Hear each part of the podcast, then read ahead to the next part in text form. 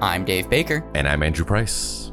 Welcome to Deep Cuts, the podcast where we pick a topic and walk you through the ins, the outs, and the nitty gritty, so that you can appear like an interesting and idiosyncratic person at your next forced social function. Today's topic is The Mona Lisa. What is the Mona Lisa? Well, it's widely considered the greatest work by the master polymath Leonardo da Vinci. But what if we told you that it wasn't always this way? And it was just a painting that was fine until it was stolen and the media circus surrounding it changed the art world forever.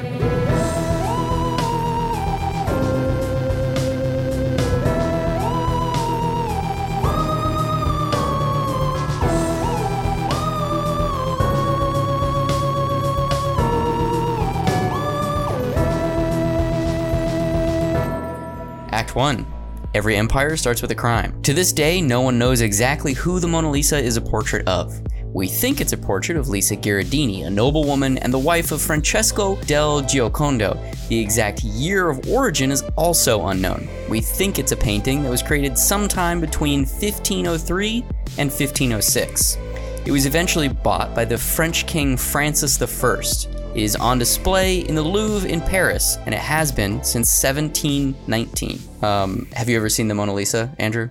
Uh, no, I mean, I, as of as of right now, uh, I would have. Because you guys were gonna go to Europe. Yes. I don't think I knew that. Um, where when where were you gonna go before the pandemic fucked everything? Uh, we were gonna go all around. I mean, we were gonna we were gonna go to Paris. We were gonna go to uh, Italy. We were gonna go to Switzerland. We were gonna go to the uh, the UK. Just a bunch of random stuff. Uh, I have seen the Mona Lisa, and it was not really what I was expecting. I don't even know really what I was expecting, but it just it it's so weird when something is so overhyped and so iconic, and you see it in all these art books and. Like I had, I literally had to write a paper on it in art school, and like going and seeing, you know, it's it's not very big. It's very very small, Yeah. very just kind of a. I mean, it is a it, by definition, it is a painting, but for some reason, you know, standing in front of a Rothko or like a big Andy Warhol or you know some of these more the dimensions uh, communicate something about the piece where you know like the the Mona Lisa is like from the top of my head to my to my you know chest. It's it's very small. Like you can you're you're looking at it and you're like oh wow this is this is the this is the painting everybody's really excited about. All right. Yeah, I mean, uh, well, I mean, we're gonna get into this, but you know, it wasn't it wasn't made with the intention of it being anything other than just a painting that yeah some Yeah. guy made.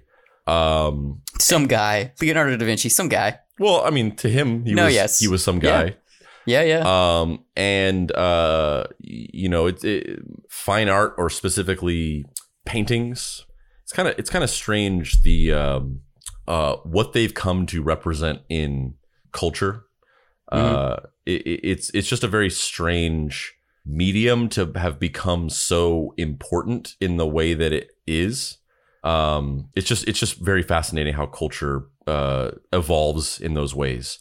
Uh, where you know, like in, the United States, like movies became the dominant uh, form of pop culture. That's just like the the main thing is movies, um, and uh, and and paintings, uh, as well as other fine art, sculptures, and and uh, pottery and things like that. Just became just they they occupied this space as like this omnipotent, important art, uh, more than any other form of art. It's very it's very fascinating how the evolution of that has come to pass. Today, the Mona Lisa is estimated to be worth somewhere north of $650 million. It is commonly referred to as the apex of artistic achievement in Western culture. It is considered the greatest painting, but the greatest of the old masters. So, how did this painting gain such fame and value? It probably always was just this way, right? Like it's the greatest painting ever made. It was probably just instantly heralded as such. Leonardo da Vinci painted it, and he's famous, so the painting must have just been immediately world renowned. Wrong. So, how did this change? If not Da Vinci, is there another single person that could be credited with propelling the Mona Lisa into the stratosphere of human culture? A man named Vincenzo Pugera. Perugia? Perugia? Shit. Vincenzo Perugia? Yes? My main dude Vincenzi. Born on October 8th, 1881 in Italy, Perugia worked as an artist for most of his life. However, when he turned 30, he decided to commit a crime that would forever alter the art world. He decided he was going to steal the Mona Lisa. In August of 1911, Perugia would carry out what is widely considered the greatest art theft in human history. After surveilling the security setup of the Louvre, he purchased a white smock that was used by the museum as its employee's uniform. And he just walked into the museum on August 21st at 7 a.m. with the rest of the workers entering the premises. He proceeded to the Salon Carré where the Mona Lisa hung. He waited until no one was in the room with him and then he just took it off the wall. He then quickly went into a service stairwell where he took the painting out of its frame placing the wood panel inside his rolled up worker's smock. this sounds, it just doesn't sound real. It's so ridiculous. Yeah. Well, that's kind of the thing about art theft. Um, it's like a really strange world. Several years ago, I got like obsessed with reading about art theft. Um, I don't know why, uh, but I, I got I got a bunch of books about it, um, and I read a bunch of books about different different famous art thefts, and then also a couple of uh, famous art thieves, which there are very few of. Yeah. Um, and uh, the, it's so fascinating, and it's so like every example of art theft is as strange as this. They are like simultaneously they're they're simultaneously these kind of like romantic, like almost cinematic type thefts where they're just like in every example of it, uh, you know, it's never like, oh, I just wanted to steal art and like make money on it. It's always been this like weird romantic thing where the the thief has this strange ideal of like what it means to steal this piece of art. It, it it's always imbued with this sort of gravitas like that, but then simultaneously the theft is always really mundane. And it it literally always involves somebody just casually strolling into a place and just taking it and nobody notices.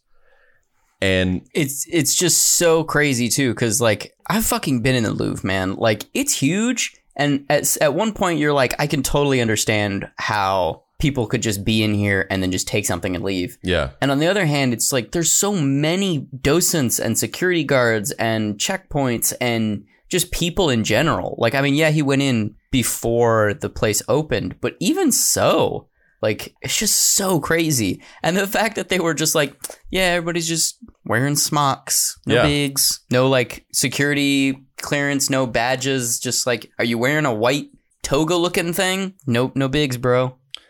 I mean, I think I think it was still even this way as recently as like the you know the 80s, but especially back then, I think the reason why these thefts tend to be so like weirdly casual is because just nobody ever assumes that art is going to get stolen. And there's this weird feedback loop that leads to it where the interesting thing about art theft is that it's very rarely done because it's nearly impossible to resell art.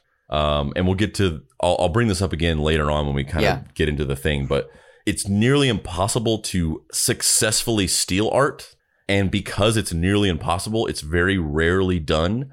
So nobody expects it. So museums and other places that exhibit art basically just always have their guard down because of this. And so when the thefts happen, they are literally just a guy walking in with a smock and stealing it and then walking out casually because of I this mean, feedback. yeah, I mean, that, uh, it's funny because, like, you know, in the 2000s, that's basically what Banksy was doing. You know, Yeah. he was just like walking into galleries and like vandalizing paint- paintings or putting his own paintings that are like spoof paintings or you know whatever, just like walking in with a fucking giant canvas, stapling it to the fucking wall, and then walking the fuck out. Yeah, I mean, I think that might have actually been part of what kind of got me fascinated in it was watching um, Exit Through the Gift Shop and, uh, you know, whatever you think about the, you know, there's a lot of speculation about like how much of that movie is like a mockumentary and how much of it is real.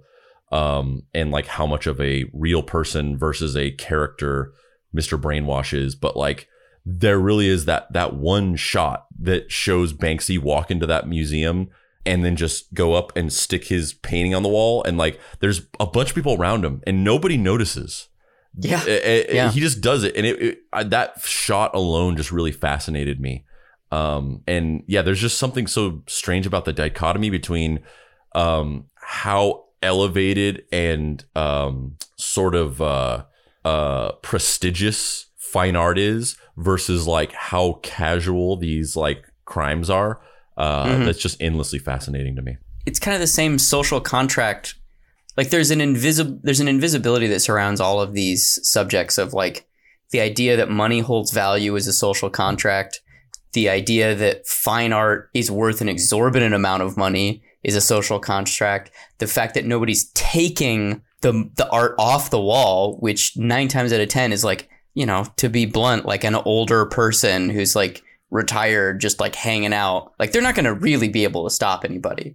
Like if two guys with a single snub nose 35 walked in there, Yeah. they would leave with millions of dollars worth of fine art. You know what I mean? Which, like is, which has happened. Yes, I mean, that was that yeah. was basically what happened with the infamous Gardner Museum theft. I don't think I know that one. Which one was that one? Uh, so there was a there's a museum, the Isabella Stewart Gardner Museum. It's in it's in Boston, Massachusetts. Uh, so uh, basically, this this this museum was started by uh, Isabella Stewart Gardner, who is a rich person, uh, for sure. for sure. but, that, I think that uh, goes without saying for most people in the art world. Yeah. She uh she she was she was an art uh Isabella Stewart Gardner was an art collector uh who lived from 1840 to 1924, philanthropist and a patron of the arts and she uh she commissioned this museum to uh to house uh, a number of famous uh, works of art, uh, most notably uh, a painting called The Concert by uh, Vermeer. And in the 90s, somebody just waltzed in and stole a bunch of stuff from it. And uh, they basically did it in that way. They they walked in with a mask and a gun, and they just took what they needed. And uh, there was basically a very specific uh, instructions in Isabella Stewart Gardner's will about how the museum would be handled after her death. And the stipulations in her will were that uh, no art could ever be put into or taken out of the museum. She wanted it basically to be preserved as it was forever, as long as it was being funded by her estate. And so uh, there's very strict legal stipulations that sh- that uh, that dictate that they cannot ever remove art from it, and they can never put new art into it. And because of this, um, there is just sections of the museum that are just basically uh, they're basically just crime scenes of these other pieces of art that have been stolen because they can't replace them. So you can go into the museum, you can see all these other pieces of art, but then there are just random places where there's just nothing That's awesome. and just and just empty empty easels and empty spots on the wall where they just legally can't replace the stolen artwork and it is one of it's it's easily one of the uh, most notorious art thefts in history alongside this story because nobody knows who has the art. Nobody knows who stole it. They've it's never been recovered. There's been a lot of conspiracy theories and a lot of uh you know there's even there's even a conspiracy theory that Banksy did it. Like there's there's just all these conspiracy theories um and nobody's ever figured it out. And it's very rare because you know as we'll as I want to talk about a little later when we get into more of the specific Yeah. story points um there are there are very few art thefts that actually result in a piece of art that goes missing forever and is never recovered Yeah, I mean, this one lasted a significant amount of time, but we'll get to that in a second. He then quickly went to the service staircase where he took the painting out of its frame, placing the wood panel inside his rolled up worker's smock. He then strolled down the worker's entrance and out just the way he came in. He left the premises of the Louvre. The fact that the painting had been stolen was not noticed until the next day when the artist Louis Barraud came to the museum with the intention of sketching it and the other old master paintings for artistic study. Initially, the staff of the Louvre told everyone that the painting was being photographed and it was just thought to be out on loan to a photographer. Then, they quickly realized that this was not true. The Louvre closed for a week while the staff attempted to get to the bottom of what was happening. The French poet Galilée Apollinaire was suspected to have stolen the painting. The media fever pitch for a culprit was so intense that Apollinaire was actually imprisoned for the crime while being held against his will. Despite not being the actual perpetrator, Apollinaire fingered his friend and contemporary Pablo Picasso as the mastermind. and you know, once again, it's so crazy and surreal that that is a thing. That's that he that like for a while Pablo Picasso was a suspect in this crime, and you're just like, how is that possible? Like, it just feels it feels like the Avengers, where you're just like all these characters are are crossing paths in this. But once again, the art world is so small and it's so rare that this kind of thing happens that like it actually is much more plausible that he did do it than in any other scenario in any other type of art or any other any other field. And also, Picasso was an asshole. Yeah. That's also a mitigating factor here. Like, if if you had told me, like, oh yeah, Picasso stole all these paintings, I'd be like, yeah, that makes sense. Yeah. Yeah, sounds about right. Mm-hmm. That guy was a dick. Yeah, sure, I believe it.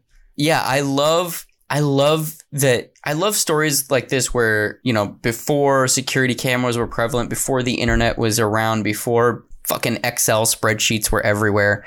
I love when things like fall through uh I love when things fall through the cracks in this way. Like there's so many stories about like people lying their way into jobs. Like George Lazenby was an Australian model who lied his way into getting the job of James Bond. He said he was an actor in movies in Japan and Germany, and they were just like, "Oh, okay, cool, yeah, you you say you did that, so you probably did."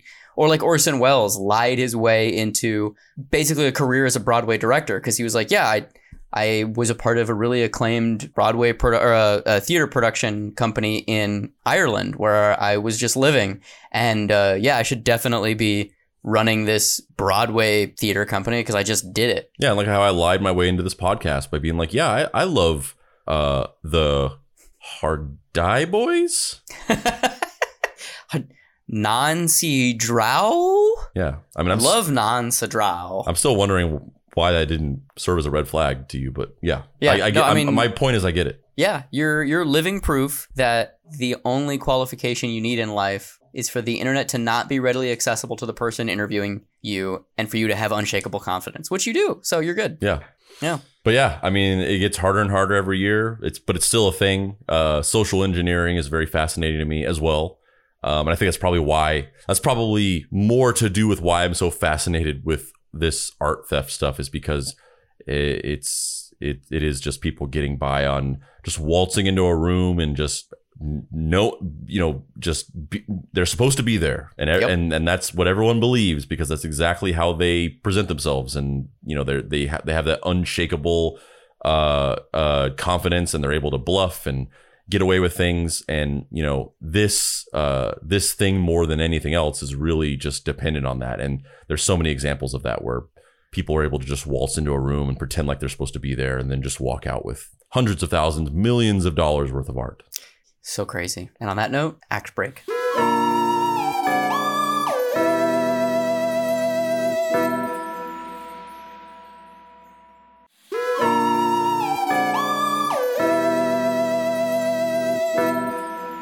Act 2 Two years of waiting. Picasso was brought in and questioned, but not arrested. Eventually, both men were exonerated. You might be asking yourself, how was it that the Mona Lisa was so easy to steal? Even if getting into the building was so easy, how was it that Pugera knew how he could even take the painting off of the wall? Well, the answer to that is pretty simple. He was the man who built the frame and installed the painting in the Louvre, which kind of seems like somebody that you would like immediately talk to, even if it was just to be like, "Hey, bro, we just got our painting stolen. How the fuck is this possible?" yeah Like you would, you feel like you would bring that guy in immediately just to like give you feedback on what happened. yeah Apparently, 1911 just operating under a different standard. yeah i mean no no uh no background checks on the on the frame builders Yeah, um yeah no no uh where where's where's inspector clouseau yeah, that's what I'm saying. Where's that? Where's that Interpol agent from Lupin the Third? Where's the Where's the crack French detective to get to the bottom of this? Where's The where's, Mona Where's Where's uh Chuchi Wuchi? That's what Where I, is That's what I want to know. Where is Chuchi Wuchi? The Mona Lisa remained in Pugera's possession for close to two years. During this time, there was a massive media circus surrounding the painting. Inspector one point- Zenigata. That's his. That's his name. Yeah, yeah, yeah, yeah. For all you nerds out the there, Third. I knew it. I, Yeah. I didn't Google that. I remembered. During this time, there was a massive media circus surrounding the painting. At one point, a newspaper ran a headline that claimed over 60 detectives were working around the clock to attempt to regain the painting. That's fucking that's crazy to me. It. It's It's it's, so weird. It's the same thing where the the art is so held in high regard that they're just like, we have to find this.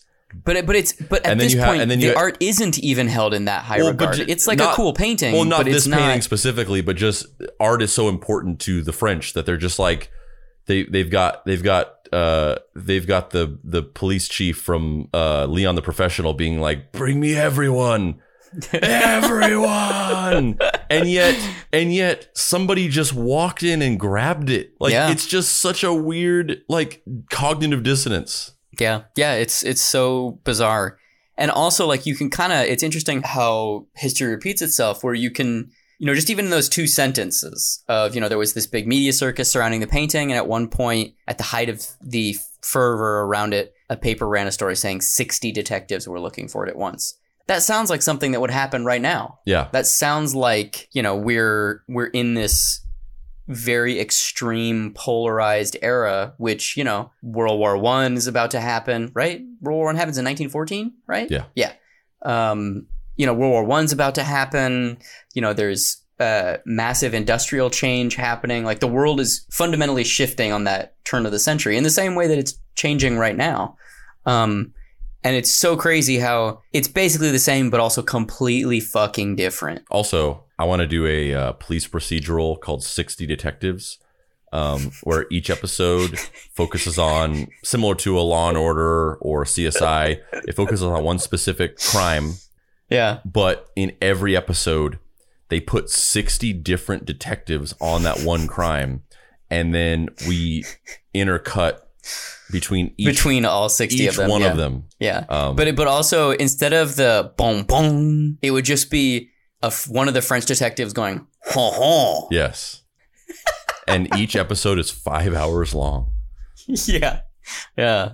Needless to say, the hubbub surrounding the missing painting caused its fame to grow and catapulted it into being the greatest painting of all time, in air quotes. Why would Perugia steal this painting that was, at the time he stole it, not the greatest painting in the world? Well, the commonly held belief is that he was an Italian patriot who believed that the painting should be returned to Italy. However, as the media circus grew and grew and grew, he became reticent to let the painting leave his possession because money is a hell of a thing. He was like a he was like an Italian Indiana Jones. Yeah. This uh, painting belongs in a different museum. this uh, painting, it belongs in a museum until I realize how much it's gonna be worth, and then I just uh, keep it in my house. This is where we get it canceled, right here with these voices. Also, my inappropriate relationship with my college uh, student is just glossed over, but very strange. With him? It, there's that scene in Indiana Jones where Oh, One of oh, his that. students yes. closes oh, their yes, yes, eyes yes, it close. yeah, yeah, yeah, yeah, yeah, yeah. Uh, I, I thought you were making a joke about Vincenzo, my boy Vinny. I was like, what? My boy Vinny? Fucking underage people? no, maybe no. maybe we get canceled, but not Vinny. Yeah, Vin- not Vinny, Vinny man. I'll die. canceled. I'll die for Vinny. Yeah, Uh-uh. At a certain Vinny's point, like the though, Simpsons. yeah, I can't fucking pronounce his name, but goddamn, I feel such an allegiance towards him for no reason. At a certain point, though, he grew impatient and attempted to sell the painting to Giovanni Poggi. Poggi? Poggi? P O G G I? Giovanni Poggi. Fuck it, whatever. At a certain point, he became You said you said point- Giovanni with such confidence, and then you d- lost it. Poggi, Poggi? I don't know, man. At a certain point, he grew impatient at the attempt and attempted to sell the painting to Giovanni Poggi, the director of the I gotta Uffizi. say, I gotta say, maybe maybe I'm gonna get canceled for this, but Italian words sound like a, a kid making up Italian words. I mean, maybe it, the best part is what if I'm what if I'm wrote all of these words wrong? you know what I mean? Like I'm like I'm like the Uffizi Gallery in Florence that belonged to Giovanni Poggi. You definitely spelled Perugia three different ways Oh yeah, definitely. throughout this whole thing. Yeah, And I don't it's know, I don't know like which I- one's the right one. Poggi worked with authorities to catch our boy Vinny. However, part of his stipulations for aiding the police was that he uh, that he wanted to be able to exhibit the Mona Lisa for two weeks in his gallery. So guess what? Uh, our boy Vinny got he got busted for two years. Two years with this shit. And once again, this is genuinely how 99% of art uh, thefts end.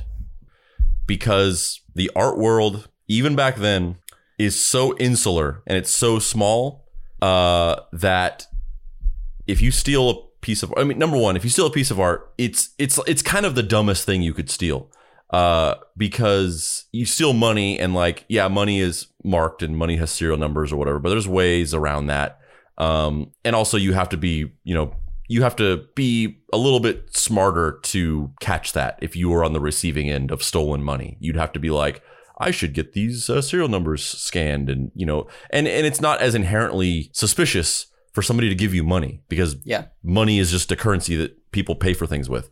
But art is kind of a just a dumb thing to try to steal for monetary gain because by definition anybody who would want it knows what it is. Yeah. And so they know that it was stolen.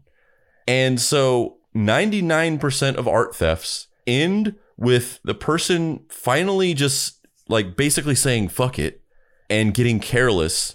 They can't find anybody who's interested in it. They've tried to sell it on the black market unsuccessfully because nobody wants it. Because anybody who knows what it is knows that it's stolen and wants nothing to do with it. And anybody who doesn't know what it is has no idea what the true value of, of it is Yeah. they finally get careless and they just find somebody, usually an art dealer, who's interested in buying it. The art dealer either buys it or is about to buy it. And then they just go and tell the police. They're just like, this guy is trying to sell me this fucking painting that was just stolen. It's literally how all art thefts basically end. Except in comics when when pages get stolen in comics and then it just never ends well. And Yeah. people just lose they just lose work and it just never comes back. it's really Well, sad and depressing. And, and that's just that's even more that that's that kind of just you're proving your own point. Uh, your own thing that you say all the time is just the reason for that is because the average Joe, if Yeah. they if they see a Kirby page, they're just wouldn't like, know. it's Yeah. just what is this comic book stuff? yeah, exactly. Uh, yeah. That's a really good nobody- impersonation of nobody's sitting there me doing like, an impersonation. Yeah, exactly. Yeah. Um so our boy Vinny, he gets busted and he goes to prison. And he, uh, I know you can read in the outline, but for the sake of this improv, any guesses on how long you would think someone who stole the fucking Mona Lisa went to prison for? A hundred and forty years. 140 years. You would be off by 139 years and six months. Our boy Vinny P got fucking six months in prison. The saddest part about that is the math that you had to do in your head to say that. That I saw you, I could see your in your eyes the math that you were doing. But yeah, he, he got fucking six months. So why would our boy Vinny P get six months in prison for stealing one of the now at this point most prized paintings in, in the in the planet in the in the history of art? Uh, because everybody loved that he was an Italian folk hero. Basically, they lo- they all loved that his justification was that he stole it because the painting deserved to be in Italy. Yeah, it's like a like a Bonnie and Clyde situation. It's amazing. It's like Robin Hood, but Yeah, way lower stakes or higher stakes, I guess, depending on your point of view on that. Um, yeah, he basically became like an Italian folk hero for a minute, uh, and he was hailed for his patriotism and convictions for bringing the Mona Lisa back to Italy. Uh, Pugera's own fame spawned uh, a branching web of people looking to co-opt his narrative, though. And who's to say that they weren't involved or were involved? But all it really ends up being is just like a weird mess of people being like, I was there too. Eduardo, oh my God, Eduardo de Valleferino, uh, the fame, the famed thief and con man, claimed that he actually masterminded the operation. The original plan was that the famed art forger Yves Chaudron, Chaudron, Chaudron, uh, was to have created six copies of the painting, and the group, all three of them, would auction these off sporadically over the course of many years, uh, basically milking a private collector's pool, telling everybody that they had the original Mona Lisa, when in fact, obviously they would make these six copies and they would keep the original for themselves. And, you know, continually duping the public over and over again. Um, his account of the heist and his purported involvement was published in a story in the Saturday Evening Post in 1932, which is, if you're keeping track, 21 years later after the uh, whole situation had kind of resolved its, or after the initial heist. Um, yeah, and once again, the all the all of these art thefts, they all tend to have this uh, conspiracy theory, uh, almost like JFK level uh, conspiracy culture around them um, that just seemingly tends to ring throughout all the different art thefts that have happened throughout history. Uh, similar to this, the the Isabella Stewart Gardner uh, theft. There's all kinds of conspiracy theories about who was involved with it or who did it, um, and a lot of different people who have like either taken credit for it or people who have said that other people have done it. Um, and they've basically been like, well, I'm not saying I didn't do it. Um, and there's just that, there's just that whole zeitgeist around it. Um, yeah. Uh, there's, there's a, uh, there's a famous art, uh, thief that I want to do an episode about. Uh, his name is Myles J. Connor. And, uh, he, uh, and if you're white. paying attention at home, Myles J. Connor is actually an anagram for Andrew Price.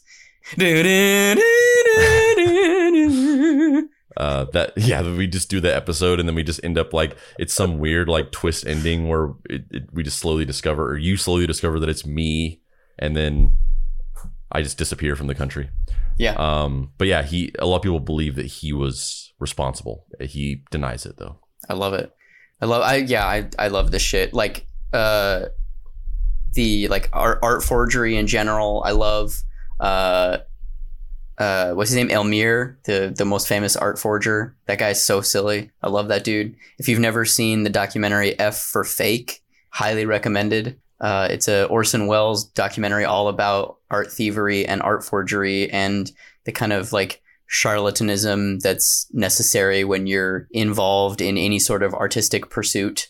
Um, uh, one of my favorite movies ever made. So if you haven't seen it, go watch F for Fake. It's really, really good. Um, yep uh, thank you for the support, Andrew. Um, well, yeah, I, I, yep. You, the reason why I said that is because I the connection dropped for a second, so I didn't hear anything you said. Except oh, okay. For, except for F for Fake is a great movie, and then I just said, "Yep." it's even better. I love it. Uh, the surrounding insanity that spiraled up after the Mona Lisa uh, was recovered really only got even weirder with time. On December 30th, a Bolivian man named Hugo Unzaga Villegas threw a rock at the Mona Lisa as hard as he could, shattering the glass that kept it safe. Thankfully, the painting was mostly unharmed, aside from a speck of pigment that was jogged loose on the Mona Lisa's left eyebrow. The reason uh, that it was encased in glass at the time was because before our boy Hugo, a man had run at the painting with a razor blade, attempting to cut a chunk out of it free so that he could have it because he claimed that he was in love with the painting. Yeah, I mean that that guy's insane, but uh, these attempts at defacing um, art like this, uh, I, f- I find them to be really interesting as well uh, because they they feel like they feel like genuine um, pieces of performance art. Uh, I mean, that guy was just insane. But uh, as we kind of have been talking about and and sort of uh, laying track for, uh, you know, art, uh, and I and I definitely want to discuss this way more in depth later on uh, in in act in the discussion portion. But act three discussion. Yes, art has is is imbued with this with this almost like uh, it's it's imbued with this importance that is dictated by a number of different elements that aren't always necessarily about the actual art, um, and more about a bunch of different other outside factors. and you know much like you know kind of the stuff that banksy was doing of just like walking into museums and sticking up his art like whenever whenever whenever banksy did that you know you could think about it like oh just a weird prank but you know it's it's kind of profound what he did uh you know because he was basically he's basically kind of just like demystifying the concept of a piece of art being important because he's just like i can just come in here and stick this on the wall and nobody fucking notices uh, because this whole thing is just kind of bullshit. Um, and there was that that that um, that thing that happened most recently where uh, there was a there was an avant-garde artist who had a art installation that was a banana taped to a wall and then a different a different avant-garde artist went into the into the gallery and ate the banana. And like he just and there's video of it. He just walks up and there's a crowd around him. And then he just walks up and takes the banana off the wall and then just eats it. And everybody gasps. And like it's funny and kind of absurd but it's also kind of a profound statement to just well, be like it, to just be like to have that amount of uh, self-reference to your own art form and just be like you know i'm out there i'm doing these avant-garde uh, pieces of performance art but like it's just a fucking banana. Like I'm just gonna walk in here and eat it. Like I, yeah, I, and and all of the all of these guys that we're talking about, whether it's Banksy or the the banana artist or the guy who ate the banana, like they're all descendant from Marcel Duchamp, right? There are mm. they're all descendant from his piece R Mutt, which if you're not familiar with it, um, Our R Mutt's I think it's called the Fountain, maybe or Untitled. I don't remember the actual name of it, but basically Marcel Duchamp was a was a, an artist uh, who was a painter who then got really into conceptual and performance art, and he submitted a piece to a very famous show where he took a, a urinal and just put it in the show, and that was his piece. And he claimed that it was art. He didn't change it at all, other than writing a pseudonym on it. He claimed that you know he put R Mutt, which was his uh, you know his his hypothetical persona, performance art persona for this piece, and it's that that piece was a big like turning point in the art world where things shifted away from exercises in craft and exercises in skill and exercises in um, an ability to crystallize time down into a single moment, which is what most paintings, whether they're literally trying to replicate reality or you know fragmented and abstractly replicate some sort of feeling or emotion into what it is, uh, you know, on onto a piece of canvas. Like that's that was at that point in time outdated. As soon as Marcel Duchamp was just like, "Yeah, fuck you guys. This is all bullshit. Your cults of persona are stupid. Like all of this is meaningless. Uh, I'm gonna be the most nihilistic and the most impetulant and the most um, neener, neener, neener that I possibly can by just literally putting a a fucking toilet in the middle of this uh, in the middle of this show, and I, am gonna wag my nose and my finger at the establishment and say that that is art because art is all about context, and art is all about repositioning something into a, uh, a through a lens where we are all looking at it as something more than it inherently is. Um, which yeah. I vacillate between hating and loving. I kind of loathe Marcel Duchamp, and I also kind of love Marcel Duchamp. And all of this stuff is kind of the a similar deconstruction of the idea that human attention is what generates value, the social contract, so the the social contract and construct that we've all agreed upon is what produces the um, the value in this work. And so inherently, regardless of what it is, as long as there's a human eyeball looking at it, it's worthy. Um, yeah, and that's that's like a lot. You know, it's like you said. You know, they're all descendants of this um, this channel of thinking. It's very similar to much of what Banksy does. Whether it's like the time that he was selling original Banksies like at some random stand in like Brooklyn or something like that for like 20 bucks a piece yeah. and they were they were being sold as prints of Banksy works but they were actually original Banksy works or the whole thing he did recently where he had that painting that was set to like as soon as it sold at auction, it was set to like auto uh disintegrate or yeah, destroy it itself. Auto, yeah. auto shred. Yeah. Or um, kind of the whole movie of Exit Through the Gift Shop, where you know a lot of people speculate that um, the the whole character in the movie was not real. And yeah, if you have if you haven't seen Yeah. Exit Through the Gift Shop, Gift Shop, it's a documentary directed by Banksy about um, when Banksy and a bunch of the graffiti guys were coming up in the '90s. There was a and '90s and the 2000s. There was a dude named Terry who followed them all around and videotaped them. So he has footage of Shepard Fairey, you know, putting up Obey uh, wheat pastes when he's like, you know, 21 or whatever. He has footage of Invader putting up the little, you know, uh 16-bit tiles when he's like 25 or whatever. And like he was just a friend of a lot of these guys when the in air quotes street art movement god i fucking hate that term but when they were all kind of coming up. So banksy kind of struck a deal with him and because terry decided that he was going to stop kind of being a documentarian and he was going to go launch his own artistic career and be an artist himself.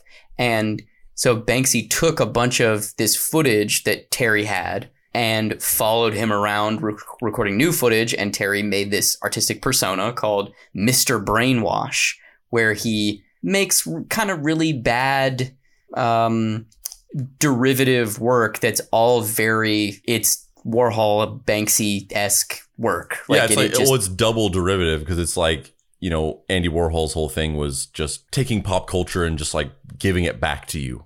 Yeah. that was his that was his Mhm. whole thing. And then like and then Mr. Brainwash is just like doing that. He's just like I'm just gonna do stuff like Andy Warhol, which is like this double like fakery thing. Yeah, and and the, so the documentary is about how people start to believe the hype of Mr. Brainwash, and they start to think that his work is good.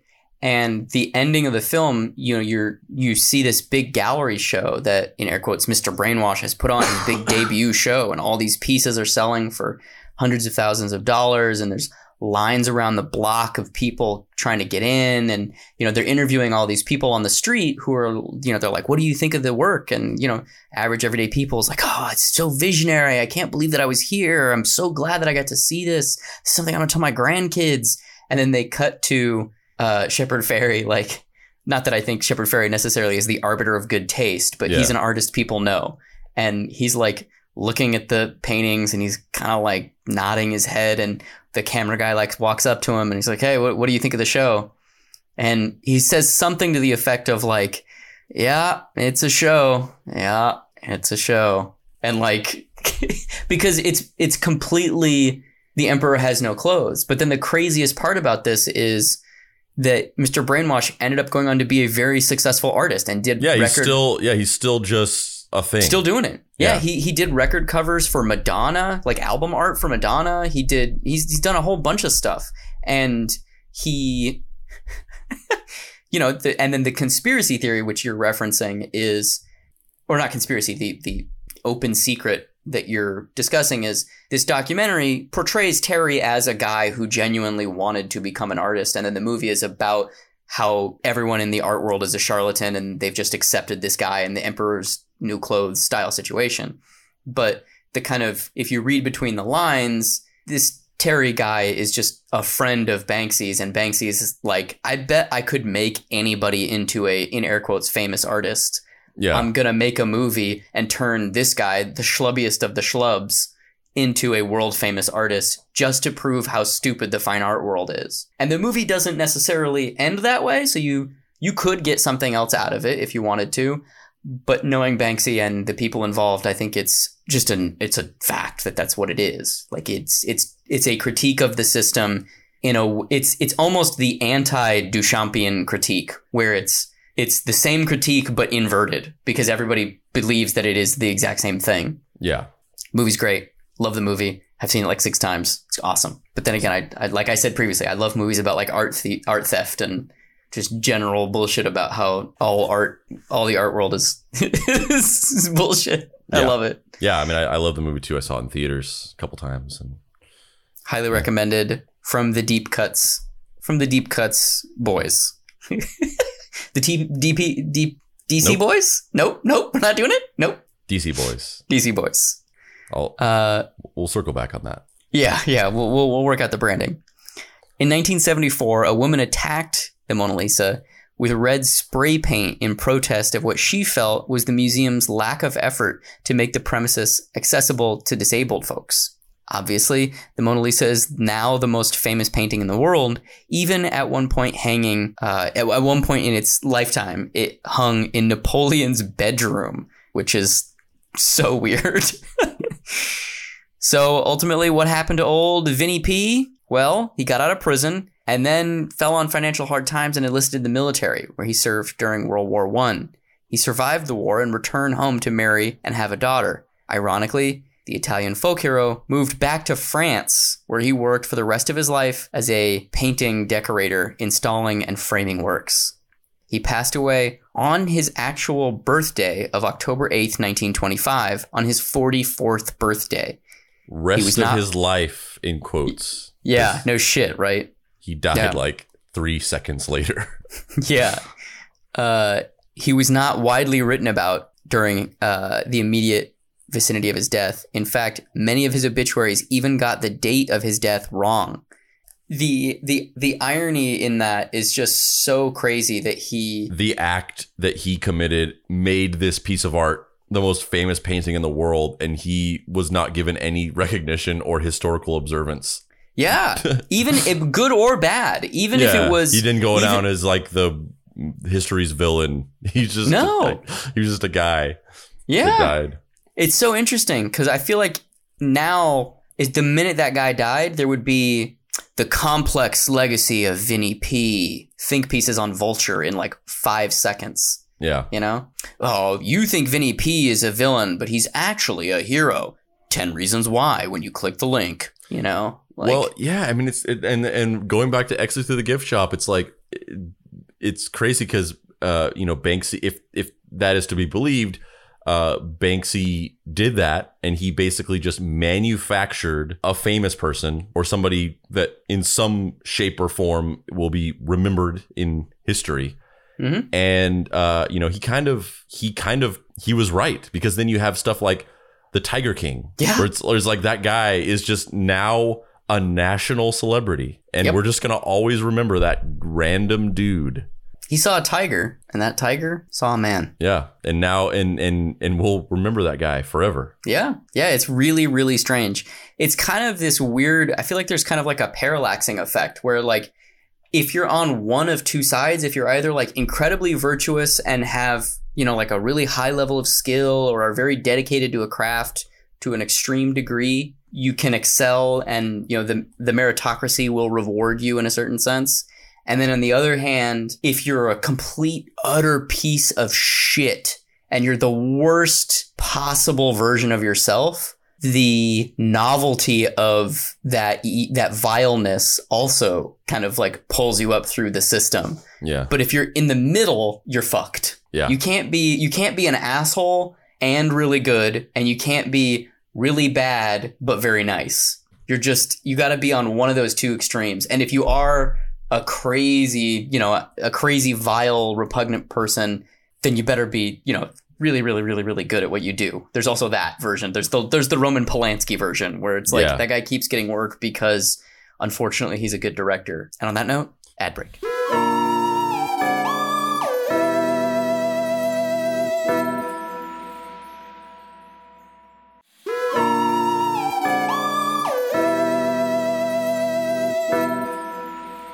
All right, Act Three, discussion, baby, discussion. discussion. Yeah, so they, they they conducted this this multi-year study that basically concluded that uh, most famous artists are famous because of their their friends and people that they know, as opposed to their actual art.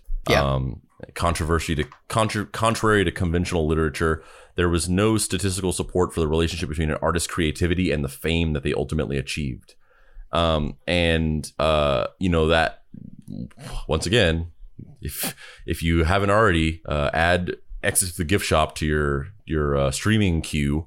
Um, you know that movie that movie just defines the entire thing, where uh, the import of uh, a piece of fine art or a series of art or an artist is kind of like the simulacrum where it's built it's based off of nothing it's like it's not to say that there isn't great art, uh, but you know, it's it's kind of mutually exclusive. Uh, the relationship between uh, a great piece of art and art becoming revered, not even made famous, but revered is great. Uh, and, it, and, and it, it just kind of, it springs out of some weird, out of nowhere ether where something just gets perceived in some way for, or for some reason as great. And then it just becomes great because of that. And that's more Yeah. important than whether the thing is great or not. So I have two thoughts about that, and I'm I'm going to talk for a second about Ed Burns, the filmmaker, and Francis Bacon, the painter. And trust me, it'll make sense. But I just wanted to set that up as I go through it. So, uh, Ed Burns started in the '90s with Tarantino and, and Kevin Smith and all those guys during the kind of like Miramax heyday of independent film in America. He self-funded a movie for like you know twenty thousand dollars. He was working as an Entertainment Tonight PA, and then at nights shooting this movie with his friends. Um, I I'm not actually a very big Ed Burns fan. I don't know why I read his book, but I read he wrote a biography, and I I read the biography of him coming up through the indie film thing, being a studio actor, being in these big budget Hollywood movies with people like Robert De Niro and, you know, directing bigger movies. And then, you know, he had a TV show on TNT for a while that was like a, you know, cops and robbers noir style show that Steven Spielberg produced. So he was like, he like was in that world for a hot minute. And one of the things that he was saying is there was like this desert period where nobody would touch him. He was in a couple big budget movies that had flopped and none of his directorial stuff had gotten off the ground.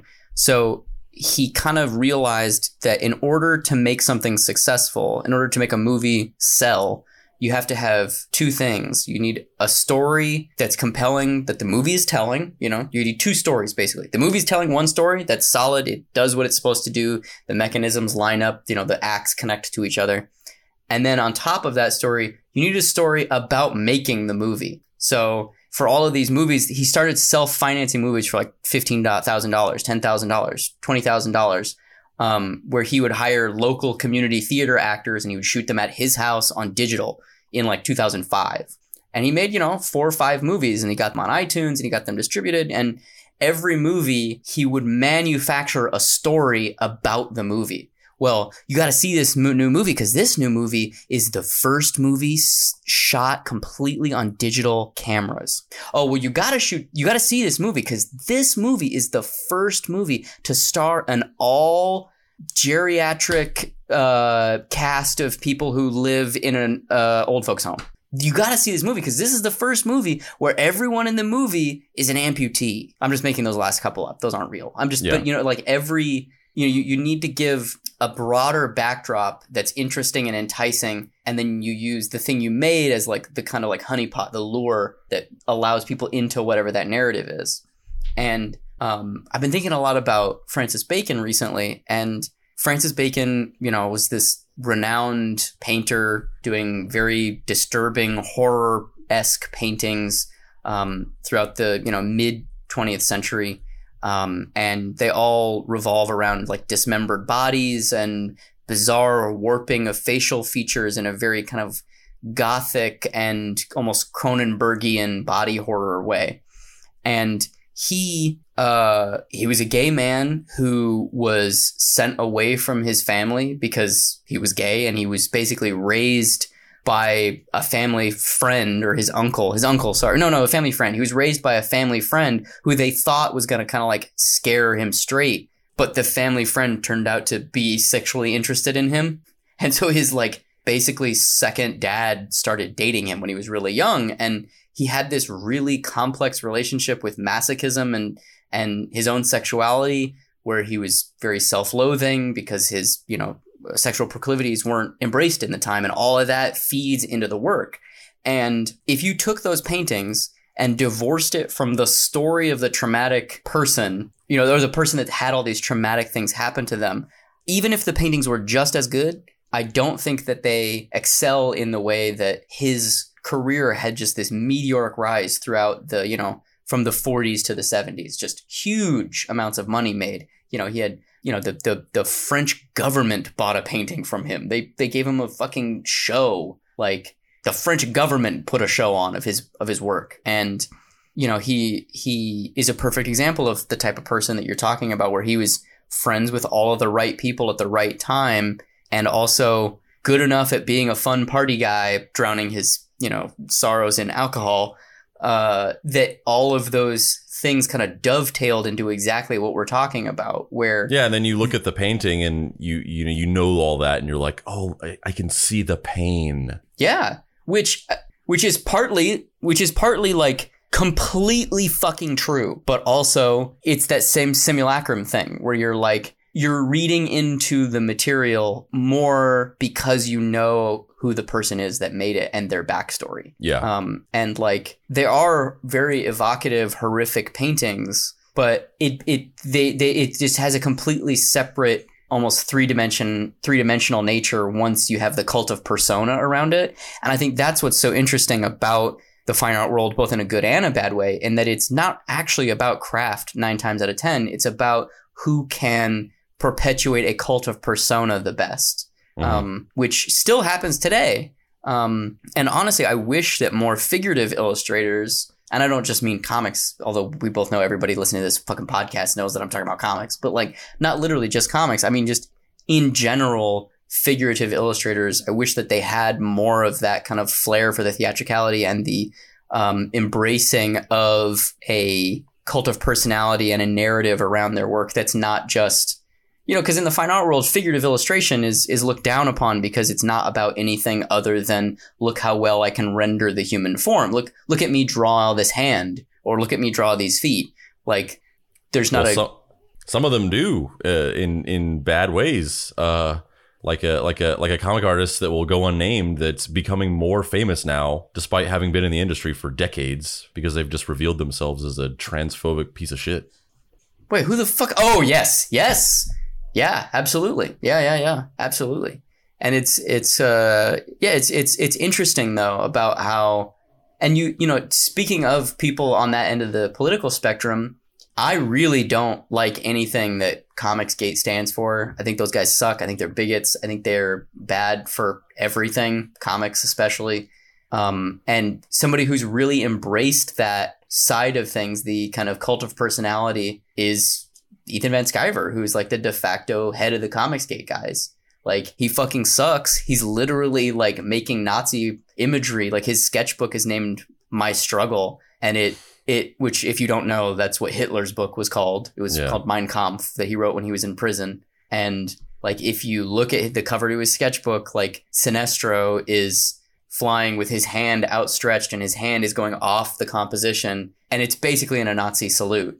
Now you can say that he's being sarcastic and it's it's to trigger the the the libs, but you know people died. Like why are we? Why are you? Why why even go down that road if you don't want to deal with the consequences of that? Yeah, Uh, fuck that dude. Fuck Ethan, fuck Ethan Van Sciver and fuck Comicsgate. Fuck those guys. But I just bring it up to say that that is a very potent weaponization of these exact tactics that you're talking about, where there's a story behind the story. That's why you know all of Ethan Van Sciver and all these guys are running these big Kickstarters and, and Indiegogo campaigns that are making hundreds and hundreds and hundreds of thousands of dollars because there are people on the internet who are each individually backing those campaigns for thousands of dollars just out of a pure I'm I'm not actually backing this because I want to read the comic. I don't that story isn't what's speaking yeah, to me. exactly. And not and not to say that none of them are not none of them are talented, but they they they, they have a, a new fan base,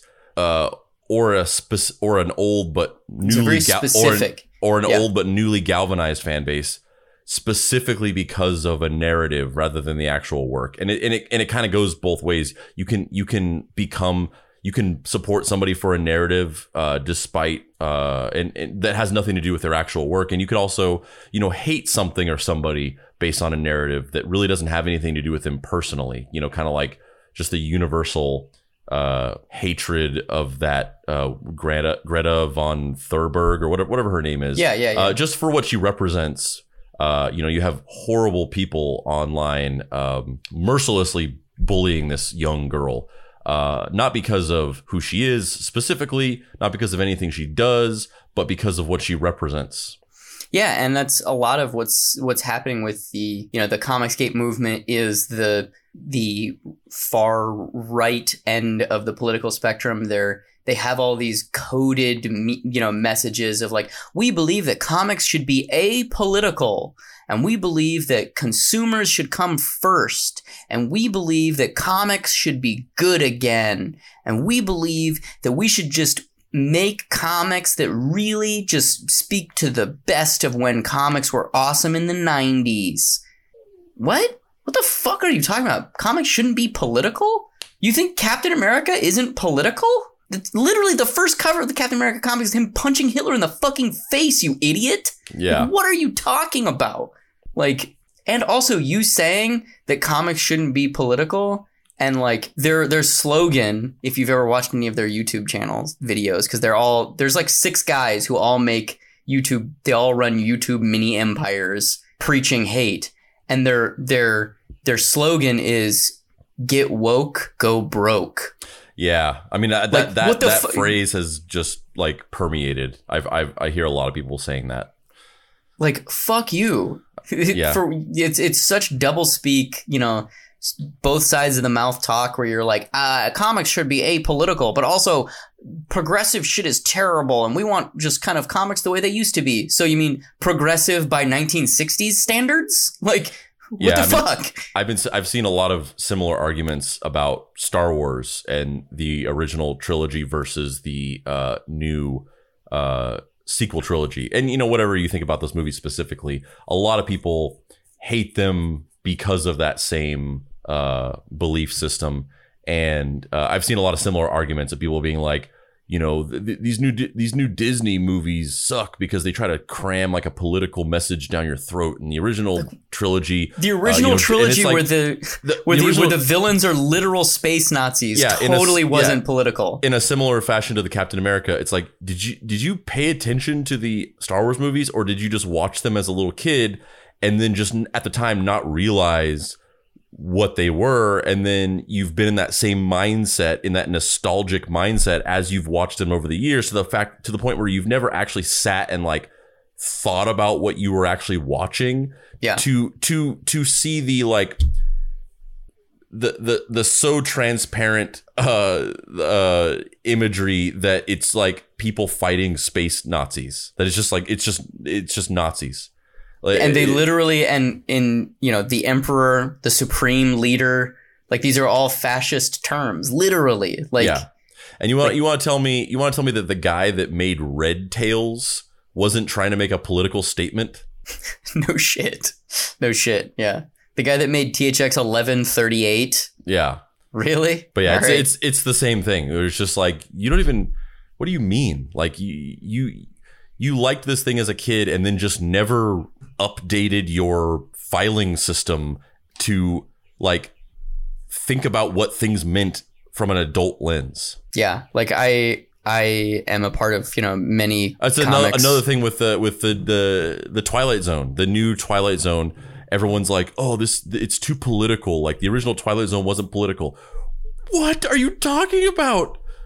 That was literally the point of the show. It was it existed to be political. That was the whole point of it. Yeah, yeah, yeah.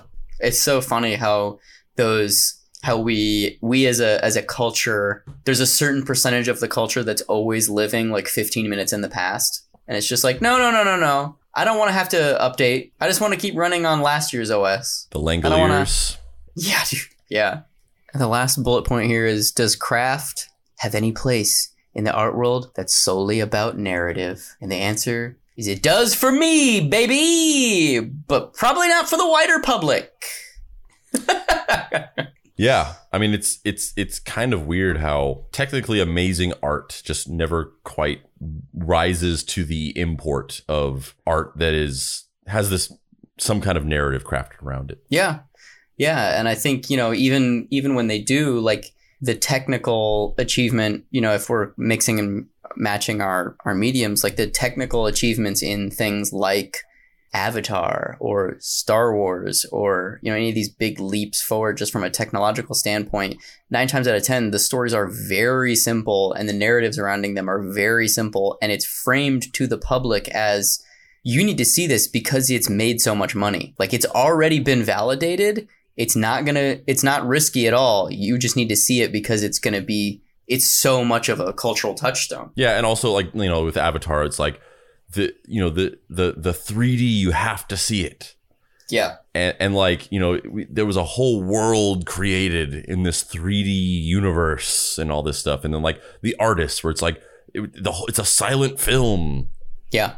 Yeah, and and like the the fine art world still has big stars that do massive shows and sell paintings for millions of dollars but it's it doesn't have the same you know there's not the same it, they don't occupy the same cultural space that they did 20 30 40 years ago you know like you know i could i can name 10 15 people from the even the 80s that were really big specifically primarily known as visual artists and like as time goes on, obviously I can name a lot of people that are important to me that are big artists, but I don't know that my mom knows who Jenny Saville is. You know what I mean? Yeah. I don't know that my mom knows who uh, James Jean is, you know, where it's like, it's just not a thing that culturally we've replaced f- famous artists with the Kardashians now. Yeah. I mean, I think, I think, uh, I, I feel like most people in terms of like fine art, it's like, they know Thomas Kinkade. Maybe they know George O'Keeffe, Ansel Adams. yeah, and then and then like the the the the classics, you know, you know, but that that's more of a historical thing really than a, an appreciation of art. Yeah, it's just I'm aware that I am supposed to be able to say the words Leonardo da Vinci. Yeah. And he made the Mona Lisa, which is the most famous painting of all time. Yeah, and you and you really you aren't even introduced to Mona Lisa as a piece of art. You're introduced to it as a thing in pop culture. You're introduced to, to it like as a you know there's a an episode of Looney Tunes where Bugs Bunny jumps into the painting and like sits in her lap or something. I don't know, whatever. But yeah. that's that's how that's how you're introduced to it. Yeah, yeah. It's that it's the weird like hyper referential like you're it's so famous that it's never not there. Yeah. You know? It's I mean in some ways like Star Wars or like, you know, uh the Beatles or, you know, NASA. You know, these kind of just like things that are around. Um yeah. But it, it's pretty weird to me that I feel like a lot of the other aspects of these touchstone pillars in pop culture they're more widely known. Like everybody knows the names of the four Beatles. Everyone roughly knows their story. Oh, they're from England. And then they went to Germany. They played in a shitty club. They got good. They took a bunch of drugs. They made music. And then they came to America and it, it became super popular. Like that's the beats of their story, right? But I don't know that everybody would be able to say like, oh yeah, it was uh, painted for this, you know, Italian nobleman.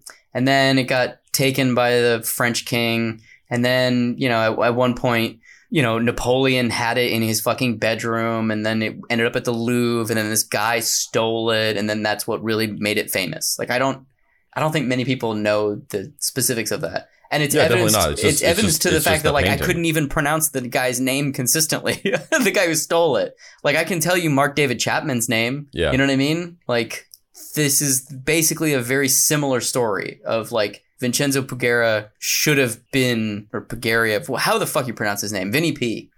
He should, the, this story should have the arc of he's the Mark David Chapman. He should die alone, despised. How dare you do this to one of our prized artistic human achievements? But no, literally nobody even gave a shit. They didn't even put him for prison for an, an entire year, six months. It's crazy. Yeah. They were just like, what, what are you in here for again? Just get out of here. Yeah, wait, wait, what? Uh, stealing a painting? Eh, eh, go home. Eh. We need a we need a cell for a real criminal. Yeah, we got some rapists. You got to get out of here, boy. See you, see you, buddy. And on that note, this has been Deep Cuts. I'm Dave Baker, and I'm Andrew Price. Please, please sub the show. You can find me online at heydavebaker.com, uh, or you can find me on Instagram at xdavebakerx and on Twitter, drawing stuff posting lots of drawings and occasional snarky comments, but mostly honestly just drawings, really. You can find me uh, stapled to the wall of a museum by Banksy.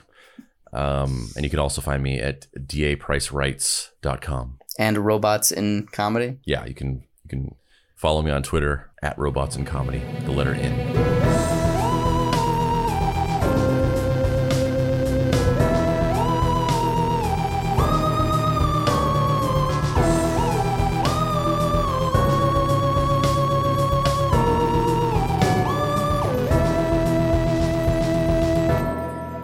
Deep Cuts is a production by Boy Genius Media. If you'd like to find this show and others like it, please visit boygeniusmedia.com or deepcutspod.com. If you want to join in on post episode discussions, please join the Deep Cuts Podcast Facebook group. Finally, subscribe to our YouTube channel for additional video content.